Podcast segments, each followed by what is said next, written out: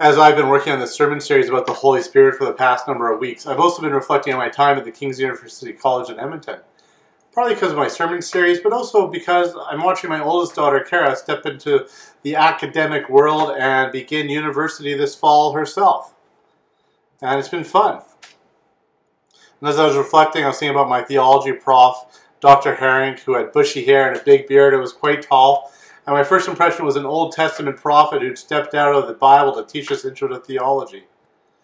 I also think about one of my philosophy prof- professors, Dr. Scriven, the small man who talked with his hands all the time. Very different people, but in reflection, they had a similar approach to teaching us. In theology at a Christian university, your intro class is always going to have a bunch of people who feel they know all the answers because they aced Sunday school every single year. Um, nobody ever failed Sunday school, so they thought, hey, I'm doing great. Dr. Herring would regularly put us in a position to step aside from our assumptions and to wrestle with Scripture and what God was saying. So instead of asking us to write about creation in general, he'd say, which creation account did you prefer, Genesis 1 or Genesis 2? Since there's two different accounts.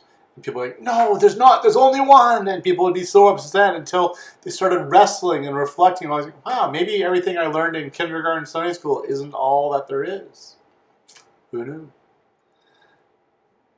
And we were always left with this sense of are we going to keep wrestling and learning and growing or just walk away?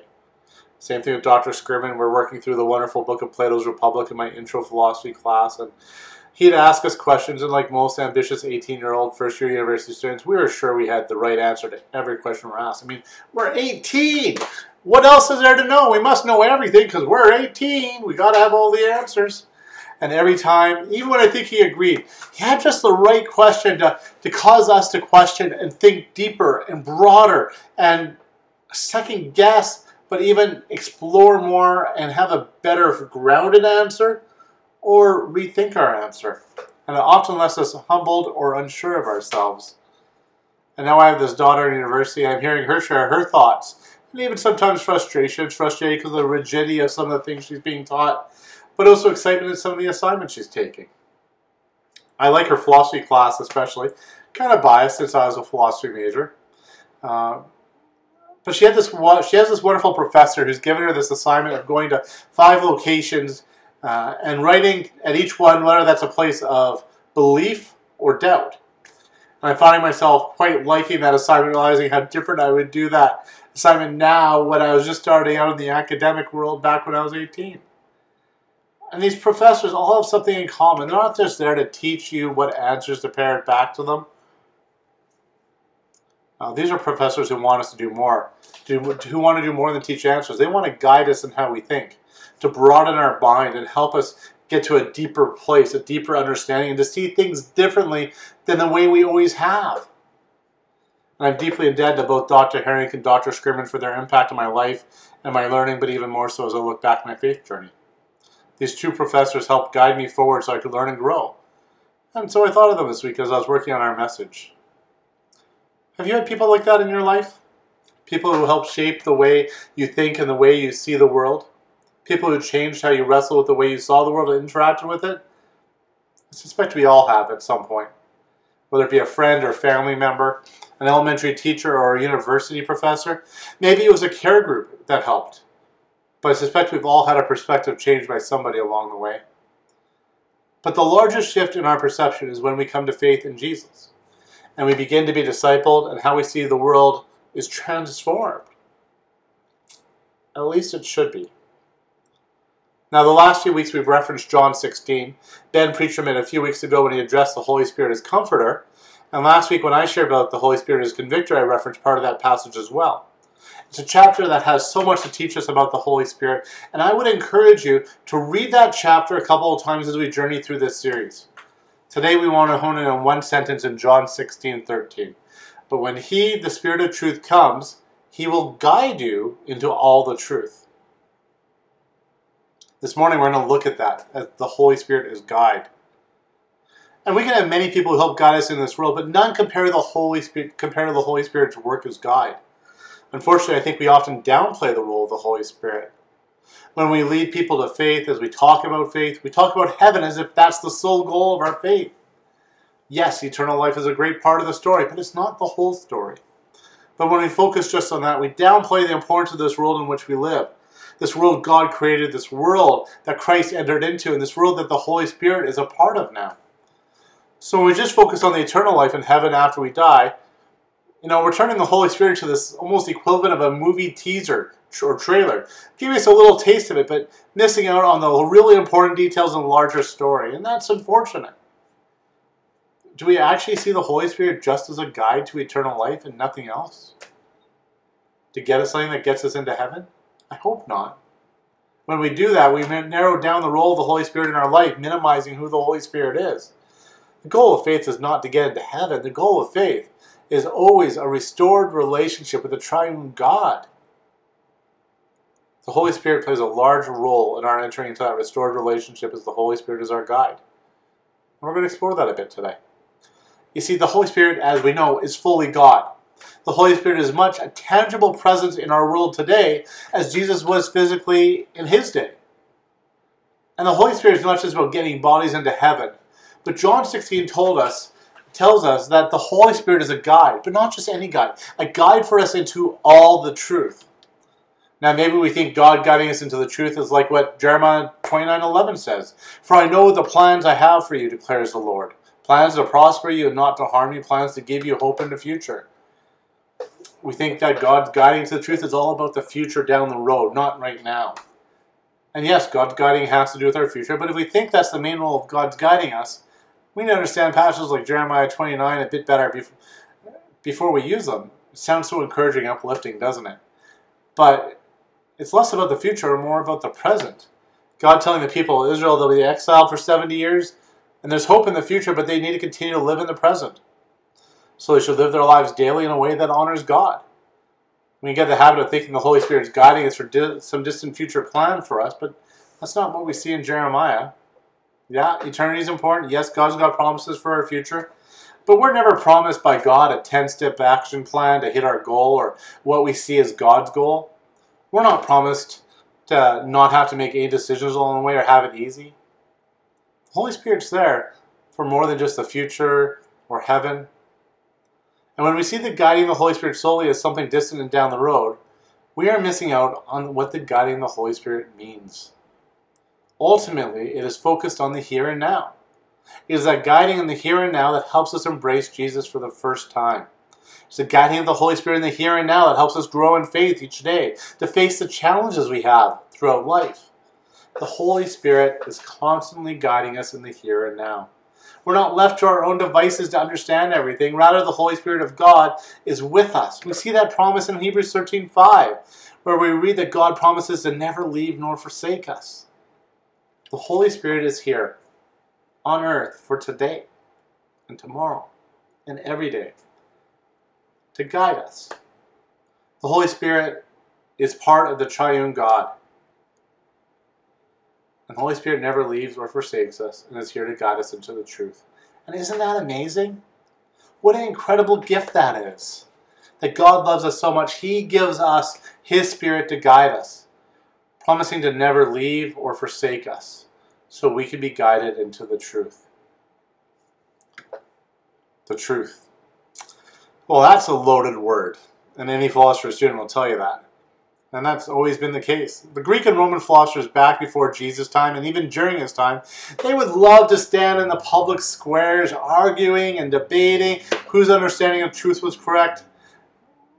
Funny enough, this COVID season has shown us that not much has changed as we stand in the virtual public squares of social media advocating for our understanding of what is true about this and about that and about politics and about COVID. I even suspect that some of us would say the Spirit led us to our understanding of these truths. After all, the Spirit guides us into all the truth, and, well, if we have the truth, it must come from the Holy Spirit. And while we have the truth, everybody else has opinions. I think that's how it works, right? But that's not the kind of truth we're talking about. We're not talking about the truths that the world holds on to or the truths we think we know in this world and put a spiritual twist on.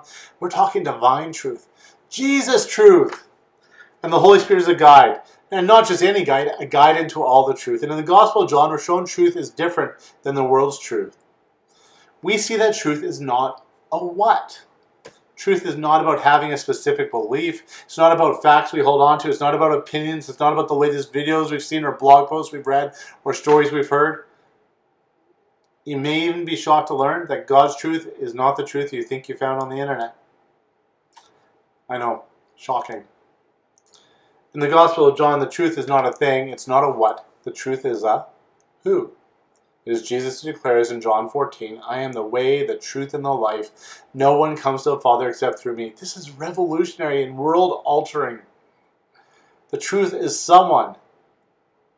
But there's something more than just knowing the who to be guided into truth. You see, James 2.19 tells us, you believe that there's one God, good. Even the demons believe that and shudder. So the demons know who, but obviously they're not guided into the truth.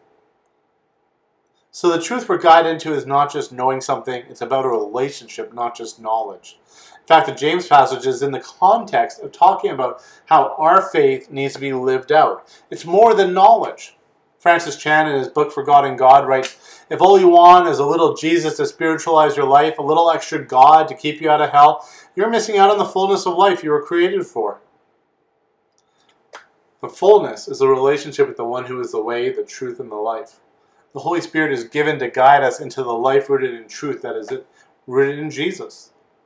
The fullness of life Chan is talking about is the fullness we realize when we're guided into the truth of Jesus by the Spirit. And the fact the Spirit wishes to guide us says so much.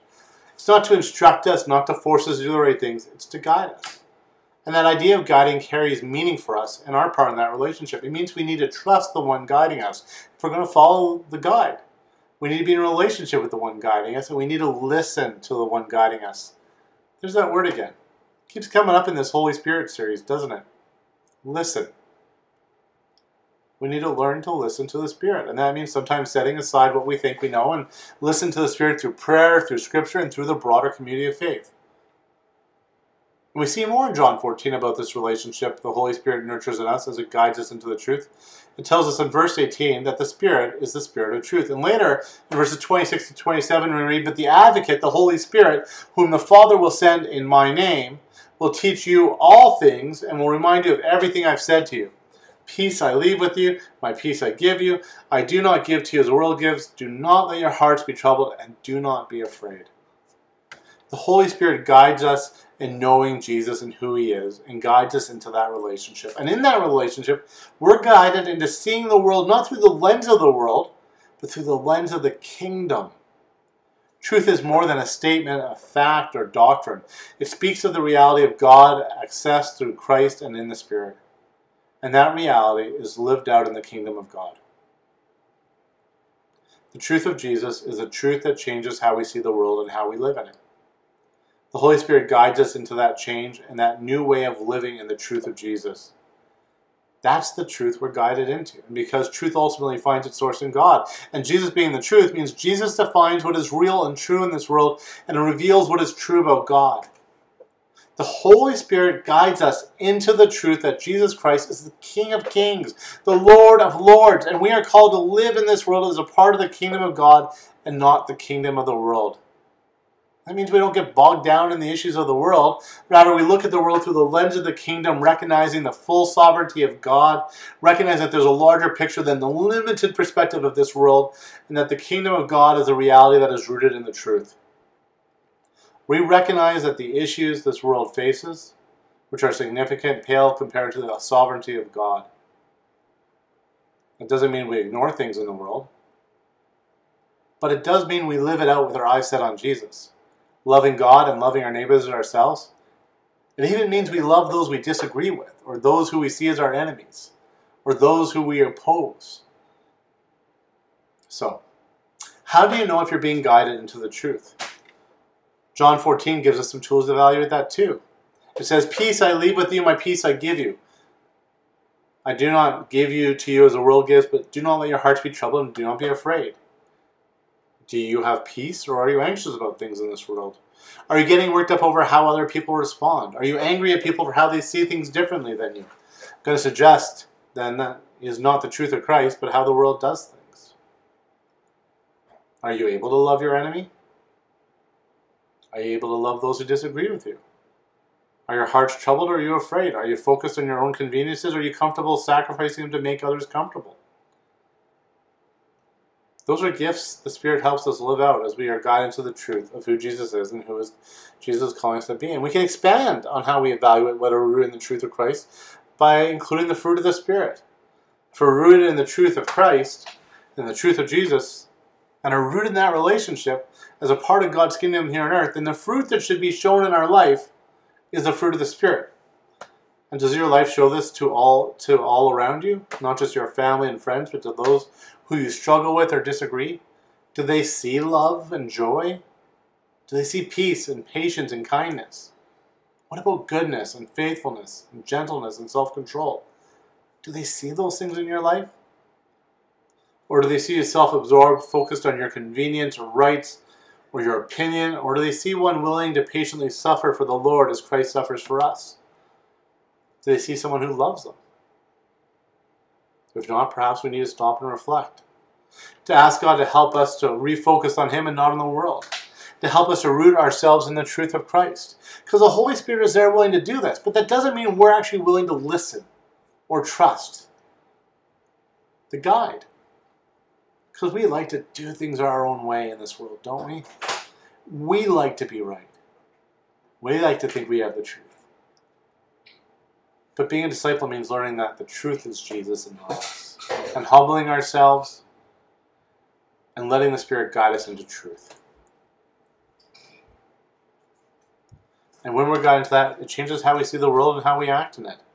It's a relationship that bears fruit in how we live in the world and helps us see things in the here and now. At the start, I shared how my professors guide us into thinking differently and seeing the world differently. That is just a poor reflection, though, of how the Holy Spirit works in us guiding us step by step through the good and through the bad. So we see Jesus Christ as Lord of our life in all areas of our life, and changing how we see the world and how we act in our lives and the world as a result. Like any guide, we need a relationship with our guide. We need to trust the guide, and ultimately it comes down to this are we willing to listen to our guide? To the guide God has given us, to the Holy Spirit? Are we willing to live Christ's way even when it doesn't make sense in this world. Scripture tells us to let those who have ears hear what the Spirit is saying.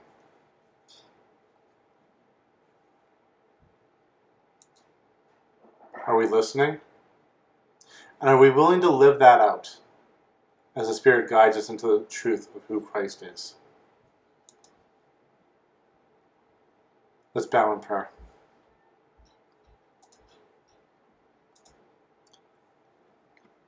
Lord, we come before you as your servants and help us to be people who listen to you and let you guide us in, into this truth, into the truth of Jesus, and let that truth permeate our lives.